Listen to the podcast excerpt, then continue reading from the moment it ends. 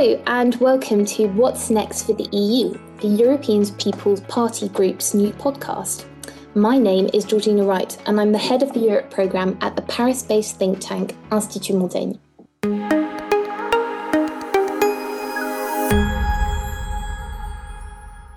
The European Union faces many challenges today, from within and outside of its borders, from tackling climate change, supporting European industry, to dealing with competitive neighbours. More than ever before, people are divided over the EU, its purpose, and what role it should play. That's exactly why the European Union has launched a new conference on the future of Europe, an initiative that is designed to ask EU citizens what they want and expect from the EU. So, what do EU citizens want? So, over the next weeks, I will be asking my guests what they think the future holds for the European Union, in this week's episode, we'll be turning to EU enlargement, often considered the EU's most powerful foreign policy tool. But is it the right time for the EU to welcome new member states? Joining me today is Karlo Ressler, Croatian politician, former advisor, and member of the European Parliament since 2019, and my friend Joanna Hosa, Deputy Director of the Wider Europe Programme at the European Council on Foreign Relations, a European think tank. Hello to you both. Hello. Hello. So, the EU has grown several times since its creation, starting with Denmark, the UK, and Ireland joining in 1973, all the way to Bulgaria and Romania joining in 2007, and last but not least, of course, Croatia joining in 2013. So, Karlo, perhaps I could start with you. You became a member of the European Parliament in 2019, six years after Croatia joined the EU. How did you feel when Croatia actually joined the EU? Can you tell us a bit about your personal impression of that time? So uh, at, at that time, basically, I was uh, still a student, and um, I was doing my uh, exchange year in in the UK, which was then uh, still a member of the European Union, and it was uh, through the Erasmus program. So it really helped me to uh, enter into that uh, European story even before we entered. But uh, basically, I was proud. Uh, I was proud because, uh, as most of the Croats at that time, because we felt part of Europe even before, because of all the cultural, historical ties um, of that. membership to the European civilization and civilizational circle, but it was also at that time something very new. Uh, for me, I also felt that this is the opening of, of a new chapter, especially because it was uh, not so long after uh, our fight and battle for independence and also after the Homeland War in the 1990s. Yeah, so a lot of change happening in, in sort of a short space of time. Joanna, you and I have talked about Poland's accession to the EU and, and many other countries as well. Can you tell us a little bit as well about what you can remember from that 2004 Big Bang enlargement? Mm-hmm. I remember a lot of excitement uh, in the referendum uh, in 2003. Uh, 77% of Poles voted in favor of joining the EU. So there was there was a massive uh, support for the for the um, for the event, and it was felt like a really historic moment. And the reform effort that preceded uh, preceded joining was enormous. People were keen to keep up that effort and become part of Europe. It was really felt as this, you know, moment of coming back to Europe after being basically um, in one way or another under Russia's control for uh, uh, for for a very long time. And um, so joining NATO and then the EU was seen as, as the best way to achieve independence from Russia and to also reform and to develop. But I also remember a discussion about Polish identity and whether it would disappear or whether joining the EU meant another way of losing some of, of, of the country's independence. The echo of that we can see now uh, in the policies of current government. And then I also remember a lot of people leaving Poland, myself included. Uh, suddenly there was this great opportunity to go and work abroad without a major, without major administrative obstacles, or to study abroad. And a lot of my friends went abroad. Uh, it felt quite like quite an exodus, to be honest, uh, with both positive and negative consequences for the country. Yeah. You you've both sort of touched on on kind of your personal experiences of, of witnessing enlargement, living through it, and you know what it meant for you and, and the many citizens at the time. And you talk about excitement, but you also, Joanna, touched a little bit on sort of maybe the unintended consequences, so exodus of people, um, and also this question of, of independence. So I guess as we're thinking about the future of Europe, Karlo, do you think the EU is ready to enlarge further? Well, I think that the better question is whether the uh, the, the, countries that are, have the aspiration to join uh, are ready to enter the club. Uh, whether they are ready to really fulfill the high standards in, in all the areas um, of the negotiations, but especially in the area of uh, rule of law and democracy, fundamental rights. So for me, uh, that's the, the most uh, important uh, issue. That's the most important question. But on the other side, it is uh, quite obvious that it is um, important that the EU is ready to uh, to admit new member states, and this is something that is important and uh, I think that we will never be perfectly ready. So um, even for for Croatia, for Romania, Bulgaria, for all the other countries that joined recently, uh, I don't really think that there is a really a, perfect timing in terms of the like uh, geopolitical, global, or European situation. So in that sense, I would uh, say that the, the, right question and the most important one is whether the um, those countries who have the ambition to join the club are ready to do so. Exactly, and and I think it's important. You're right to think there is perhaps no opportune time, but you need to be ready and in those conditions to be able to join, so that once you are in the club, you can fully enjoy and, and participate in the EU, and, and make sure that your contribution as well is is helping the EU to think bigger and better about its future as well. Joanna, you, know you've been listening to this, um, the EU has obviously made some changes to its enlargement policy. So now it's not only EU governments and the European Parliament that must agree to, to future member states, but it's also national parliaments. That's really a lot of people to please. How do you think European citizens, though, feel about enlargement now? I think there is a lot of skepticism. And the skepticism is not maybe um, so much about the countries that would be joining uh, or not, but about uh, EU's capacity to to absorb them. Uh, what Karlo said is, of course, uh, very much uh, true. An excellent point that the countries have to be ready, but the EU has to be ready, and the people have to be ready. And we often talk about the democratic deficit in the EU, and uh, you know, consulting European member states parliaments about enlargement is one of the ways to address the democratic deficit, and I think that is very important and um, in some countries, we see uh, the skepticism is very high. One case in point is France, where about 60% of people are against enlargement now. Uh, but as I said, it's uh, it's not so much about uh, being against Western Balkan countries per se. Uh, uh, joining the EU, from what I understood from various opinion polls, it's more about um, EU's capacity. So EU in the rest, recent uh, couple of decades has been going from one crisis to another, and now I think there is this feeling that the EU needs a respite, needs to calm down and regroup, or else it will be overwhelmed and uh, and you know it can collapse itself, and uh, it, it has to be in good health before it can admit more members. And uh, I think this feeling has been uh, strengthened by Brexit as well. Yeah, absolutely. And actually, I, I was reading a very interesting um, piece by Clément Beaune, who is France's Secretary of State for European Affairs. And he wrote sort of France's vision for the EU. And he says very explicitly there, you know, the EU, France is open to the EU enlarging, but it first needs to get its own house in order. Um, and actually, enlargement, the second condition he says is that enlargement ends uh, at the Western Balkans.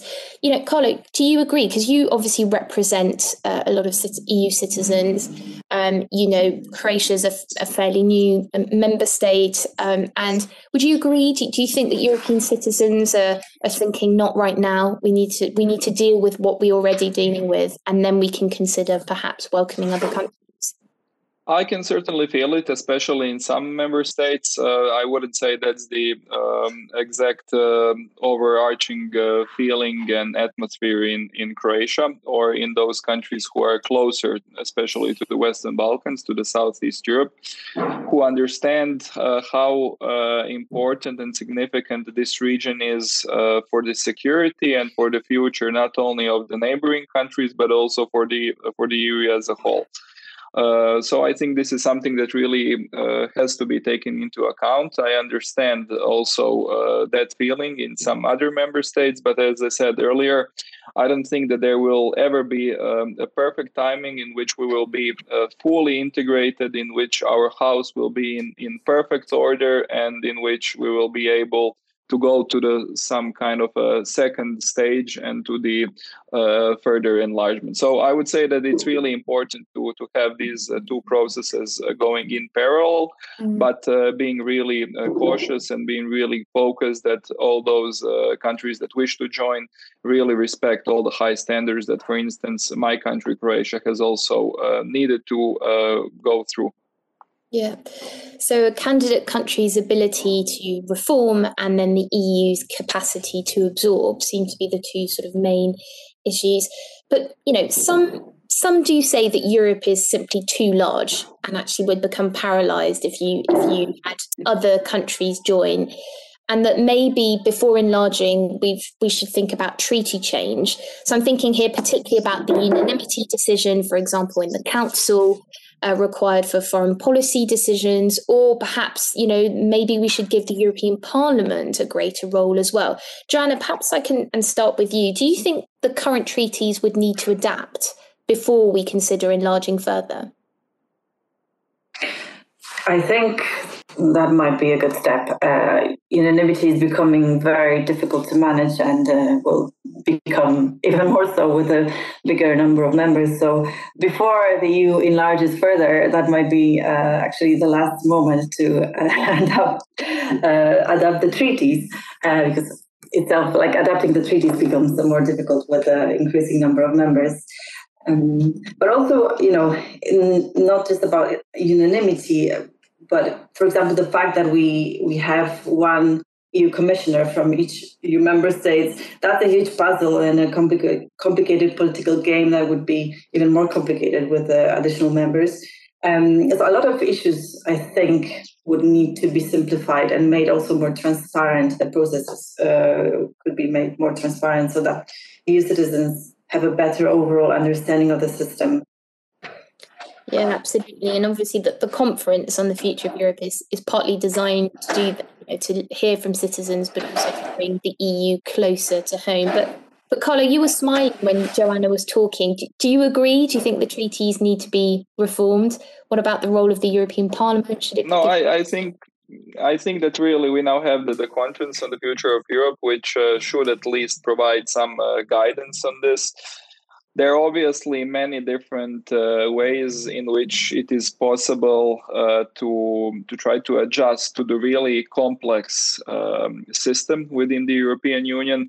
But I think that uh, what we should even focus even more is to really understand that when we look at the outside, when we look at the other global actors, I don't see uh, Europe as as too big. Sometimes, uh, on the contrary, I think that we should uh, definitely be be stronger, uh, more efficient. Of course, I agree, but. Um, still, I think that we are in that phase where it is important to to understand uh, the needs of different uh, member states, to understand their different uh, perspectives, and to try to include them in the overall general position of the European Union. I think that's uh, that, that's uh, as a principle that that's good, that it's a good concept. But obviously now in the new times, it is uh, really crucial to to adjust and to be swifter and to be more efficient. Yeah. And obviously, accountability being being a big one as well, which I'm sure we'll, we will see come out in the conference of future of Europe.